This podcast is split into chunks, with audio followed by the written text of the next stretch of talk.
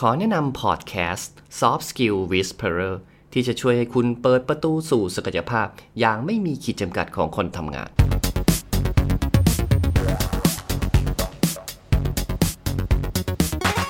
สวัสดีครับ ขอต้อนรับทุกท่านเข้าสู่ช่วงเวลาของการ upskill ในการทำงานกับ Soft Skill Whisperer วันนี้คุณผู้ฟังอยู่กับผม อาจารย์มิน ผู้ช่วยศาสตราจารย์ดร.ธันนพอารีพักผู้เชี่ยวชาญด้าน AI ที่เชื่อว่า AI จะเข้ามาเปลี่ยนแปลงชีวิตการทำงานให้ดีขึ้นในทุกๆวันคำว่า generative AI นะครับ คือการใช้กระบวนการของ AI ในการสร้างสิ่งใหม่ ที่ให้ผลลัพธ์ไม่ว่าจะเป็นข้อความ รูป เสียงหรือวิดีโอนะครับ ซึ่งในปัจจุบันนี้มีการประยุกต์ใช้เครื่องมือทาง generative AI นะครับ กับงานที่หลากหลายมากๆ ดังนั้นวันนี้ผมขออนุญาตสรุปแล้วกันนะครับ ออกมาเป็น 6 หมวดที่เกี่ยวข้องกับการทำงานนะครับ หมวดแรกเนี่ยผมขอเรียกว่าเป็นหมวดที่เป็นแชทบอทครับ หมวดที่เป็นแชทบอทนี่ลักษณะก็คือ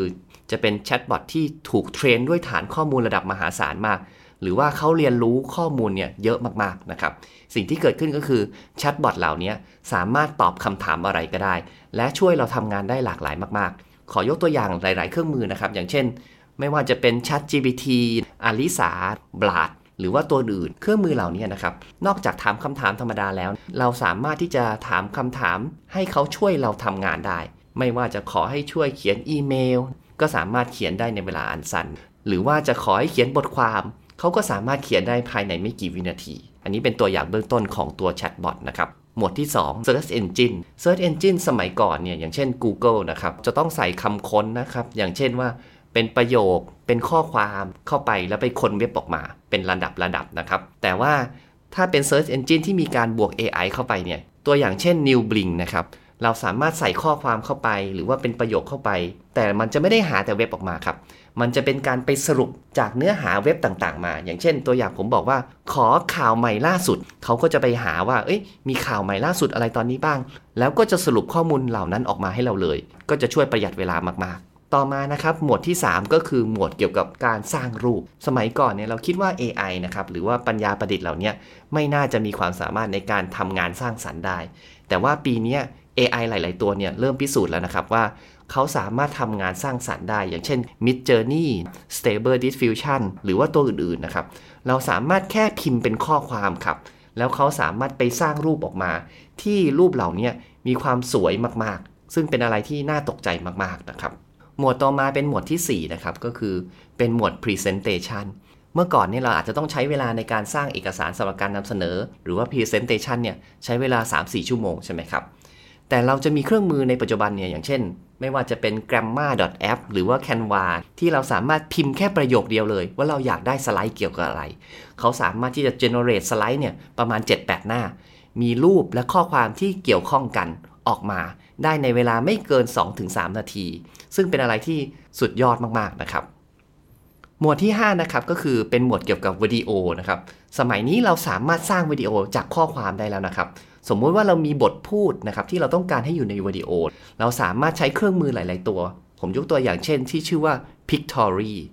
เราสามารถเอาข้อมูลเหล่านั้นนะครับ ให้เขา generate เป็นรูปวิดีโอที่เป็นเคลื่อนไหวนะครับ แล้วก็มีข้อความที่อ่านออกมาเป็นเสียงต่าง ๆ เนี่ยได้เลยภายในเวลาไม่เกิน 5 นาที อันนี้เป็นอะไรที่สุดยอดมากๆนะครับ แล้วก็หมวดสุดท้ายนะครับ หมวดที่5นะครับ ก็คือเป็นหมวดที่เกี่ยวกับการสร้างเสียง ก็จะมีเครื่องมือหลาย ๆ ตัวนะครับ ที่เราสามารถสร้างเสียงจากข้อความได้ อย่างเช่นที่ชื่อว่า Eleven Lab เป็นต้นนะครับหหมวดเหล่านี้นะครับ จะสังเกตว่าเราสามารถนำเขาเนี่ยเข้ามาช่วยในการทำงานได้หลากหลายมาก ๆ นะครับ นอกจากนี้นะครับยังมีรายงานจาก Accenture ได้สรุปรวบรวมมานะครับว่าการมาของ generative AI เนี่ยจะกระทบกับ 22 อาชีพมากน้อยขนาดไหนนะครับ ซึ่งรายงานเนี่ยบอกออกมาเลยนะครับว่าจะเข้ามาช่วยในการทำงานได้ตั้งแต่ 9%ถึง 63%สังเกตว่าเยอะมาก ๆ เลยนะครับ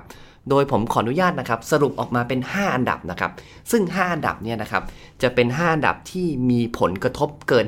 50%หรือเรียกได้ว่า AI เหล่านี้สามารถเข้ามาช่วยงานได้เกิน 50% อันดับหนึ่งเลยนะครับ ก็คืองานด้านออฟฟิศกับแอดมินอันนี้เกิน 50%เลยแน่ๆนะครับ ก็คืออย่างเช่นการสรุปรายงาน แปลเอกสารส่งอีเมล อันดับที่2นะครับก็คืองานด้านเซลล์ ไม่ว่าจะเป็นการคิดบทพูดเซลล์นะครับ สรุปยอดขายเซลล์ หรือว่าการเขียนรายงานก็ช่วยได้มาก ๆ เลย อันดับที่3นะครับเป็นงานด้านโปรแกรมมิ่งหรือว่า mathematical นะครับ ก็คือ AI เหล่านี้สามารถเข้ามาช่วยในการเขียนโปรแกรม แก้ไขโค้ด หรือช่วยงานด้านการคำนวณต่างๆ ได้เป็นอย่างดีนะครับ ส่วนลำดับที่ 4 นะครับ ก็เป็นงานด้าน business financial operation อันดับที่ 5 นะครับ ก็เป็นเกี่ยวกับเรื่อง art entertainment พวกนี้ AI สามารถเข้ามาช่วยนะครับ อย่างที่ผมกล่าวไปด้านต้นนะครับ AI เหล่านี้ไม่ได้แค่ทำด้านข้อความอย่างเดียว เขาสามารถสร้างรูปได้ แล้วรูปนี้ออกมาก็คือสวยมาก ๆ ด้วยนะครับ ดังนั้นจากรายงานข้างต้นนะครับ จะสังเกตเห็นว่า AI ในรอบนี้นะครับมีผลกระทบต่อเราจริง ๆ นะครับ ซึ่งถ้ามาถึงณจุดนี้แล้ว ท่านผู้ฟังอาจจะเห็นว่าที่อาจารย์มินเล่ามาเนี่ยมันเป็น hard skill หรือเปล่า แต่ว่าจริง ๆ แล้วหัวข้อวันนี้มันต้องเป็นเรื่องเกี่ยวกับ soft skill สิใช่ไหมครับ ดังนั้นผมจะบอกเลยนะครับว่าจริง ๆ สามารถเข้ามาช่วยเรื่อง soft skill ได้นะครับ ยกตัวอย่างเช่น soft skill เนี่ยอาจจะมีสัก 4 เรื่องแล้วกันที่น่าจะเป็นหัวข้อหลักๆนะครับของ เกี่ยวกับเรื่อง soft skill อันแรกเลยนะครับก็คือเรื่องเกี่ยวกับ communication ถูกไหมครับ เรื่องการสื่อสารเนี่ยปกติแล้วเนี่ยเครื่องมือ AI เหล่านี้นะครับ เราสามารถที่จะ generate บทพูดนะครับ ในกรณีที่เราอาจจะต้องการไปคุยกับใครบางคนนะครับ เราอาจจะ generate บทพูดขึ้นมาก่อนก็ได้ เพื่อจะไปคุยอย่างเช่น ถ้าเราต้องการจะไปคุยกับลูกค้านะครับ เราสามารถที่จะ generate บทพูดที่เหมาะสม เราจะไปคุยกับลูกค้าเนี่ยเราควรจะใช้ลักษณะคำพูดแบบไหนนะครับ หรือเรื่องการทำงานด้าน creativity นะครับ AI เหล่านี้มีความสามารถที่จะสามารถ generate ไอเดียนะครับ ออกมาได้เยอะมากๆ อย่างเช่นเราอยากจะทำเรื่องอะไรเนี่ย AI เหล่านี้มันสามารถ generate หัวข้อออกมาได้เป็น 10 20 30 100 200 หัวข้อ สามารถทำได้เลยในเวลาไม่กี่นาทีนะครับ หรือว่าจะเป็นเรื่องการทำ problem solving นะครับ การแก้ปัญหานะครับ AI เหล่านี้สามารถเป็นผู้ที่ให้คำปรึกษาได้ดีมากๆนะครับ เพราะว่าเขาสามารถที่จะจำลองตัวเองเป็นที่ปรึกษาด้านใดก็ได้ อย่างเช่น อาจจะเป็นผู้เชี่ยวชาญด้านการตลาด AI เหล่านี้สามารถตอบปัญหาด้านการตลาด หรือเรื่องอื่นๆก็ได้นะครับ หรือไม่ว่าจะเป็นเรื่องการ manage team นะครับ เราก็สามารถจะใช้ AI เหล่านี้ช่วยวางแผนเราได้นะครับ จะสังเกตเห็นว่า generative AI เนี่ยจะเข้ามาช่วยเราได้ทั้งเรื่องที่เป็น hard skill แล้วก็เรื่องที่เป็น soft skill ด้วยนะครับ